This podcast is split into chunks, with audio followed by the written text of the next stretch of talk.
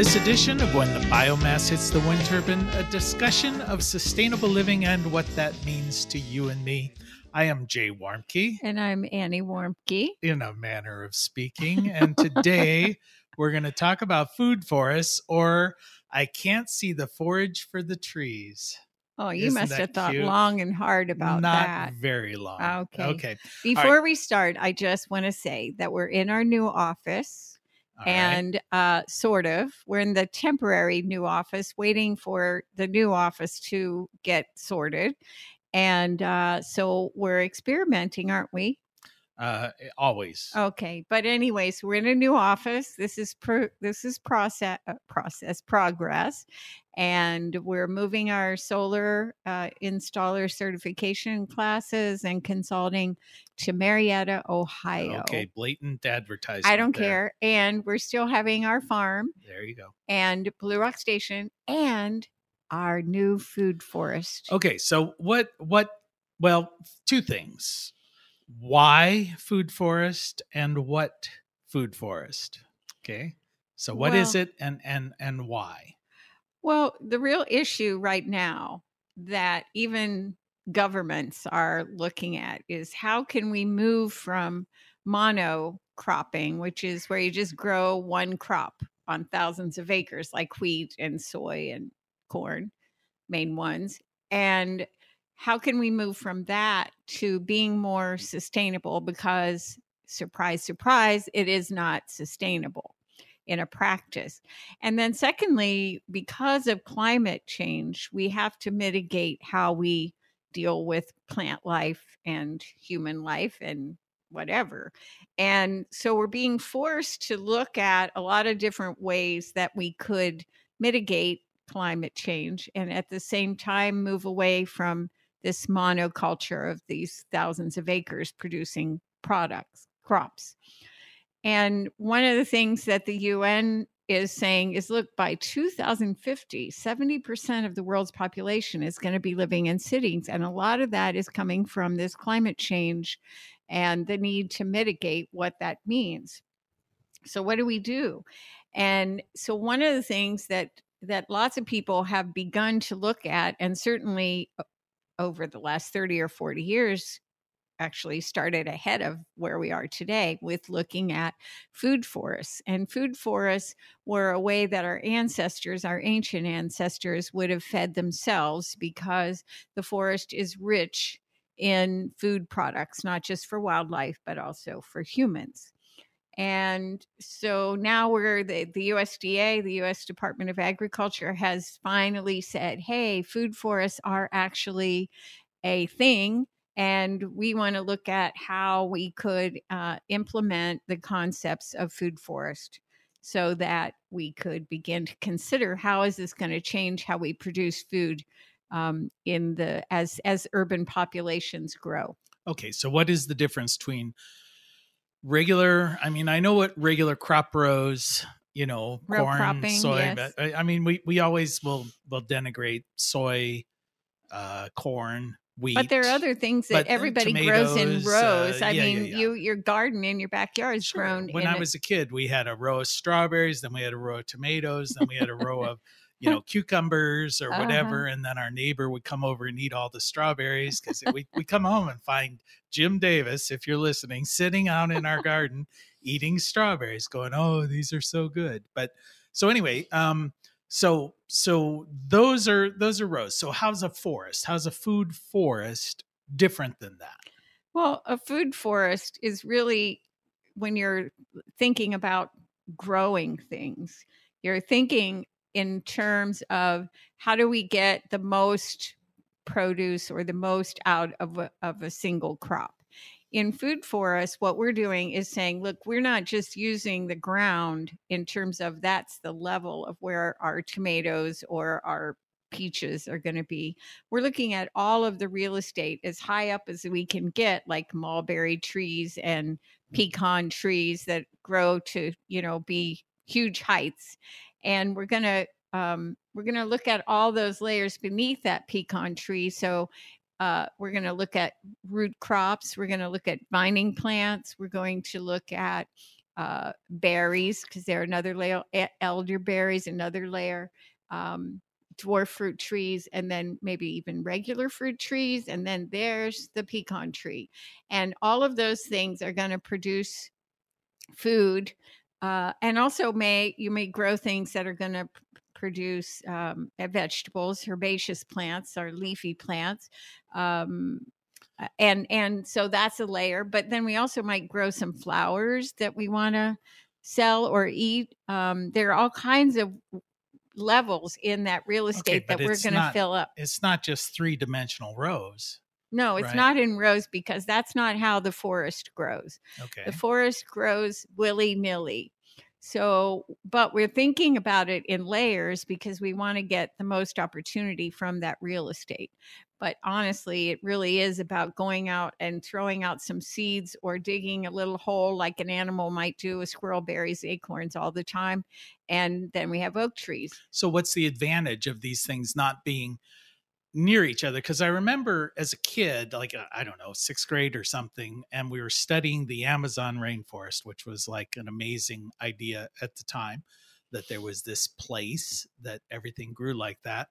And I remember the teacher saying, you know what, like oak trees don't all grow t- close together, kind of thing. When you go to the Amazon, you might have one species of one plant and then it doesn't show up again for another you know hundreds of feet away and and it was just all scattershot like that which didn't make any sense because you would think if seeds fall from a tree that's where they're going to grow. Um, but but there's got to be a reason. There's got to be an advantage of of all of this being like confetti like throwing everything up in the air and seeing where it ends up you know? Well some of the advantage is shade. Shade? Uh yeah and so you you want to balance between how much shade you're creating because the sun is generally going to be there but the shade for these plants to do well may not so you're looking at shade um, the thing is the forest likes things to be packed together and so if I was yeah, going to plant the same thing packed, no, not the same other. thing. And so is that because one, if one gets sick, they all get sick? Well, they help or... each other really. And we know mm-hmm. that from science now. Lots of studies have shown that that trees and other plants in the forest help each other when there's a problem. Um, and so we're not going to grow in rows. We're, for example, one of the systems that I've been looking at is um, the Miyawaki Miyawaki um, wilding, rewilding system. And this guy was a mm-hmm. scientist who um, who studied forests for quite a long time and he said look forests take too long to develop and we need to have um, we need to have more forest land because it's being gobbled up by you know people raising cattle and things like that and burning the forest down. And so he said look let's take plants that already exist and let's just willy-nilly go into an area and let's bring community together, which is part of why I like his system. And we'll ask each person to select uh, a plant from one plant from three different groups, and they just go and put it wherever. Now, it isn't quite as easy as that. So and it's basically Jackson Pollock gardening. Sorta. It is because that's how the forest develops. However, the forest has a bed, you know, they call it the forest bed, that's created over time because first there's pasture, then there's weeds, they all die down, and then suddenly you're starting to make these layers of wonderful material, but very thin layer for the forest to produce what it produces. And so in in developing a food forest from the very beginning, one of the things that this rewilding system talks about is for people to go in and dig these ditches and fill it with some compost and remix the topsoil with it. And then that's where you do your plantings. But then the other piece of that is that you've got to cover up everything so the weeds cannot uh, snuff out the plant life. And then you're going to put in wood mulch because that's what the garden floor would be constructed of. And then over two to three years, you begin to see there is really this forest growing because you've passed the succession planting of the grass, the weeds, the the so you brought all the decayed matter. yeah, you're you're bringing it to where you want it to be. that was another thing I remember from sixth grade, right? That all of the nutrients of like the Amazon are in the forest itself, that the ground is actually quite nutrient poor because Well, they've because sucked you everything up into the into the biomass. Well, that might be some of that, but really it's a it's a wild ride as far as fungus. And the fungus that's there is needed for all this plant life. And that's different than a row crop you'd have in your backyard because most herbaceous plants really want to have a sweeter soil than that that um that fungal woody soil. So by adding wood mulch then on top of the cardboard that you're snuffing the weeds out with, you're actually sort of creating you aren't sort of you are creating this woodland floor. But let's also back up for a minute because you asked me a couple of questions and I want to say that one of the great things about um forests and particularly food forests uh, is that they are able to mitigate um, climate. And so I saw this one study where they were showing this uh, food forest that had been in existence in Kent, England, for about 30 years. And they showed last summer when it was so hot, over 100 degrees Fahrenheit, they went to the sun and they showed it was a digital um, thing that measured temperature and it shows the temperature. And then they go under the damson pear tree and it's 12 degrees cooler.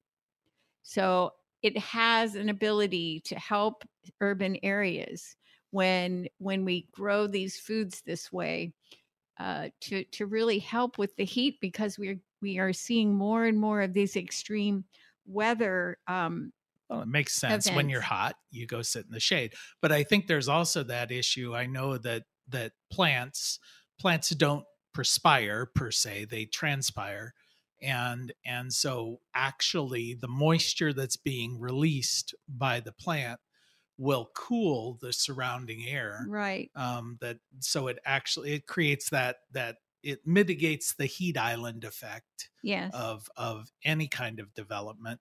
It also helps to it, reduce energy usage because you're cooling the environment down. And so when when rain or dew is on those tree leaves and branches and truck tr- trunks, um, the tree's able to absorb it to some extent and then evaporate it back into the air. but but the world doesn't really i mean that doesn't really care what the plants are.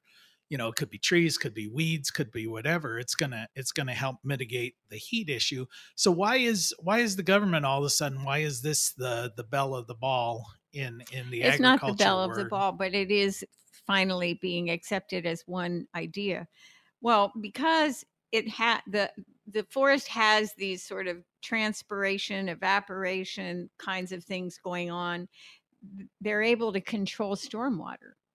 They can really be helpful, and that is super super helpful with these extreme weather events where we're seeing, you know, like two feet of, of rain in Colorado in the middle of the summer. Um, food, food forests, particularly because they have so many levels, can really control how like that rain forest is. or it's like a rain garden yeah, almost. yeah. Well, and it's not just the root system like in a rain garden uh, that generally has smaller plants. It really is sort of like breaking the fall of the rain. So then the forest floor is going to be able to absorb it because it's like when you have a cistern, you really hope for it to rain slowly because you can capture all the water. But if it's raining hard, you don't get to capture all that water. And that I think is how food forests, the plants that are in food forests work. Okay, well, let's take just a break here for a second to remind everybody you are listening to When the Biomass Hits the Wind Turbine with Jay and Annie Warmke, reminding you it is indeed the end of the world as we know it. And thank God. Thank God. All right. So we're talking about food forests here today. And and I guess my question is uh, you know, we're it, it, I'm getting a little bit confused. You're talking about okay, there are a lot of advantages to a food forest water management, a lot of biodiversity, uh, helps the soil retain the soil, keeps flooding, erosion, all of those kind of things. Um, is it realistic to think that this kind of gardening, this helter skelter kind of gardening, can replace the industrialized food production um, system that that we have, you know, in the United States uh, specifically, or in the Western world. Is this Well, I I don't know the answer to that, and I, I'm really not, to be fair, interested. it's not up to me. No, it's not up to me. But I'm- what we can, I'm not the boss of the world. But what we no, if I was, it'd be a lot different. Um, and thank God, but it's not. But here's the thing to consider: there's a lot of forest land. You know, Sure. if you look at like the state of Ohio, it is really, really, um, it's a forest state.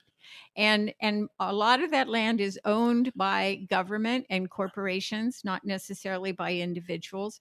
But even if we just organized individuals to look at Sure. things like how to how to um, uh, talk about carbon sequestering, you know, because carbon is sequestered in theory by a forest. And so people are starting to, if they have a lot of forest land, starting to auction, you know, people can exchange. So if you work for a, your AEP and you have to do something about your carbon, uh, you're going to pretend to fix it by, you know, oh, you're talking about carbon credits and things yeah, like yeah, that. yeah. Well, well, uh, keeping away from all of the greeny tree huggy stuff. that's not greeny tree. it's all tree. stuff. It's all Oh greeny tree God, huggy. What what I'm thinking and what intrigued me when you mentioned this is is farmland. Farmland is increasingly prized, expensive, and all of that.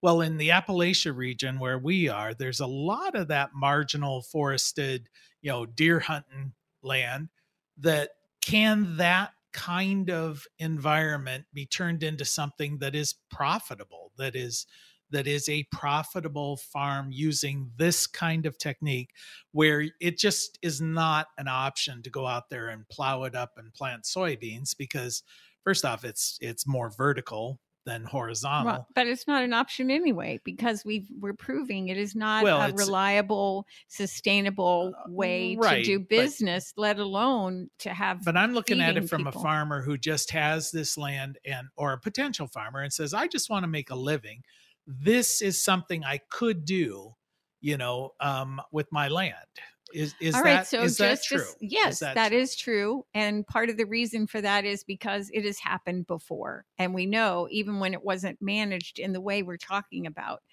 um, that people fed each other and fed their families, indigenous people.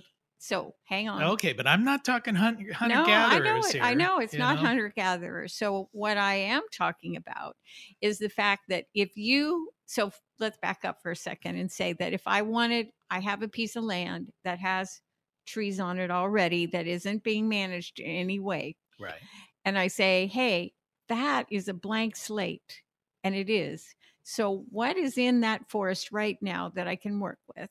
This is how any business would form. And then what can I do with what I have? What are my real resources? And so the first thing that you would want to do is to bring in somebody who's going to do a forest management plan and they're going to tell you everything about the topography of the land and what would do best there as far as trees and bushes.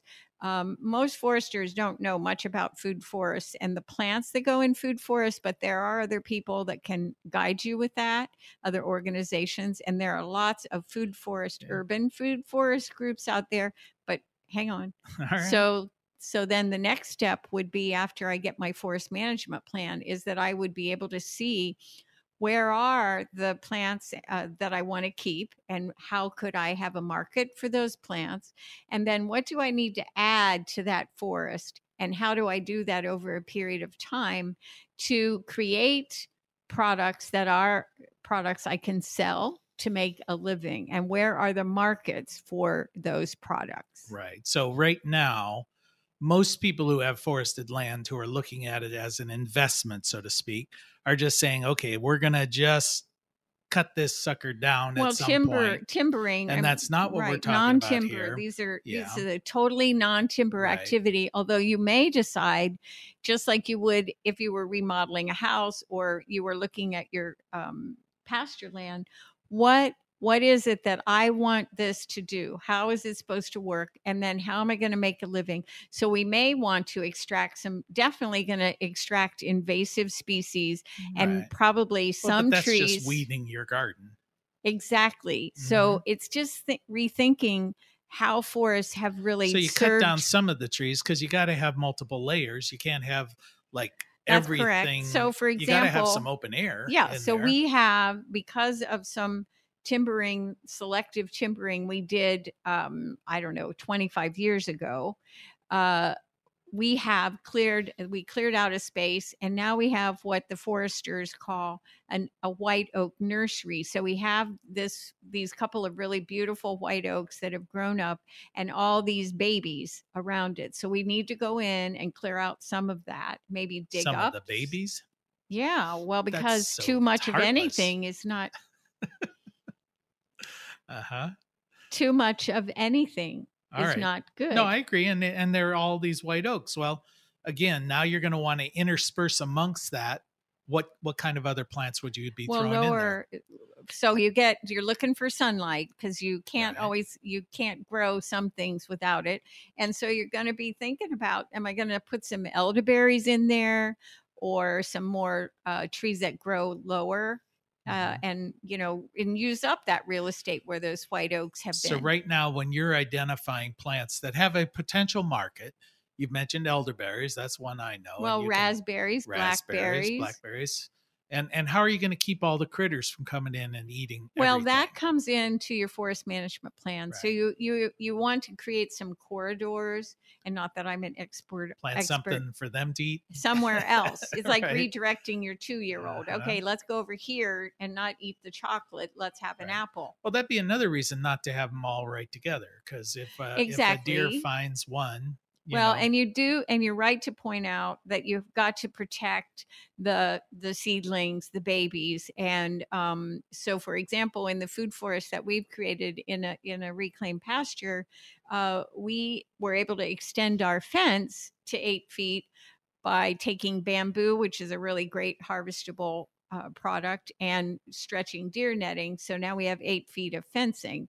Um, that's only- eight foot vertical. yeah, eight foot verti- vertical, so that we don't have deer coming over or other critters coming over and eating all the elderberry layer of the of the new food forest. Well, and and I know one of the things you complain about in the whole world of of food forest dialogue is a lot of people are all focused on on sort of the Chinese exotic type things like well, roots, ginseng a and, lot of and yeah, and black cohosh and black cohosh, Mhm. all these things that are supposed to be virility things or whatever. And and I suspect there's a market for that. But the thing I've always heard about things like ginseng and and that is it's it's hard. It's hard to get them to grow. well, people steal it too, you yeah, know. yeah. but I think there's a lot of misconception about all that and where the market is and so forth. So again, diversity, diversity in nature, diversity in growing. I mean, one of the things that happens when we're diverse in and we use all of this real estate that's available is that it gives us some pest control, which is Yeah. a huge problem that we're facing facing with climate change and mitigating that climate change um, with these diverse plants and heights of plants and in the ground kind of plants for eh, you know it just has such great potential to help us because the, the bugs the insects are and the and the mold and the fungus that is not good fungus is rampant in Well, so many areas I think diversity helps out too economically for the farmer. I keep coming back to the economics of this, but if you if you're a wheat farmer and it's a bad year for wheat, you're you're kind of, you know, up the creek. Yeah. Um but if you're planting, if your crop is what 30 different things out there in the forest right and it's a bad year for ginseng, but it's a good year for uh or someone steals for- your ginseng which for- happens to a lot of people yeah, but but or it's a good year for elderberry, or it's a good year for whatever. well and You've that got you've got diversity. You've but got that is nature Diversity. for example i know just from how i my grew up with my grandparents you know they would say well one year uh, the walnuts do well and the next year the hickories do well and maybe a third year the acorns do well. Well, this is nature taking care of itself, saying we can't have too many things all at once because there's no place for them to be. Well, you've just raised acorns, and is there is there a market for acorns? I've always been told like you can't eat acorns, you know, or whatever, or you can only eat like one half of it, or something crazy like that. you wouldn't eat one half of the toxin Well, would be so bitter. But here's how acorns can be used. First of all, particularly like an acorn, like a bur oak, which is incredibly huge. It can be a decorative thing that Yeah. you can sell. Um, a lot of decorative things come out of the forest, like from gum trees and um, just a lot of different uh, products that can be harvested. I harvest uh, all kinds of stuff out of the out of the forest that I dry and make uh, decorations with. But anyway, so um, an an acorn is incredibly useful. It, you have to get the toxin Okay. out, so you put it in cold water. The the indigenous people used to put it in a bag in a in the stream and let the water run over it Bag for they a got couple at of days. Aldi's or something like that. What? Bag they got at Aldi's, you know. I don't No think doubt. that was the case, but okay, Okay. smarty. Right. And and then um and then they would dry them and they could roast them. They could grind them up for flour. Uh-huh. Uh, so they were basically, a the answer nutritious is snack yes, to carry. You can, yeah, but we don't do it. you just want the what is it, tannin or whatever The it is tannin in to come out it. of it, but it's also a great food for livestock. Yeah. When I've Oh, had that's true. pigs, that's uh, one of the things we've done to feed out pigs is to gather. I used to gather acorns every single day and and um, uh, hickory nuts. All right. Well, in the 30 seconds that we've got left or so, uh, you know, what do you think what do you think sort of the takeaway from this, the the future of of forest gardening? I think we don't have a choice, and I think it's so exciting that I can hardly stand it. It's the end of the world as we know it. and thank God because food forests are amazing, amazing healing for the planet. So it's one of those things where the systems that we've created, the post World War II systems we've created, are crumbling around our ears, and we have to keep going back to our indigenous- ancestors, yeah, our ancestral things. ancestors, bless their souls, You know, buying local and eating raw and all this and being stuff. community with each other. So Yeah. many of these things we just need to lean on who has come before us. Okay. All right. Well, you have been listening to When the Biomass Hits the Wind Turbine with Jay and Annie Warmke. We want to thank our, what, verti- I was going to say vertically challenged, vertically integrated, uh, Emmy Award winning uh, producer Adam Rich. He's a and we really nice thank, guy. thank you for spending just a little bit of time with us. And as your grandmother hopefully told you, the secret to a happy and sustainable life is Lean on those who came before you. lean on and there's more. Clean up your Oh, own mess. And clean up your own mess. And Jay, please eat your veggies. You need them. Harvested in a sustainable food forest. All right. Until next time.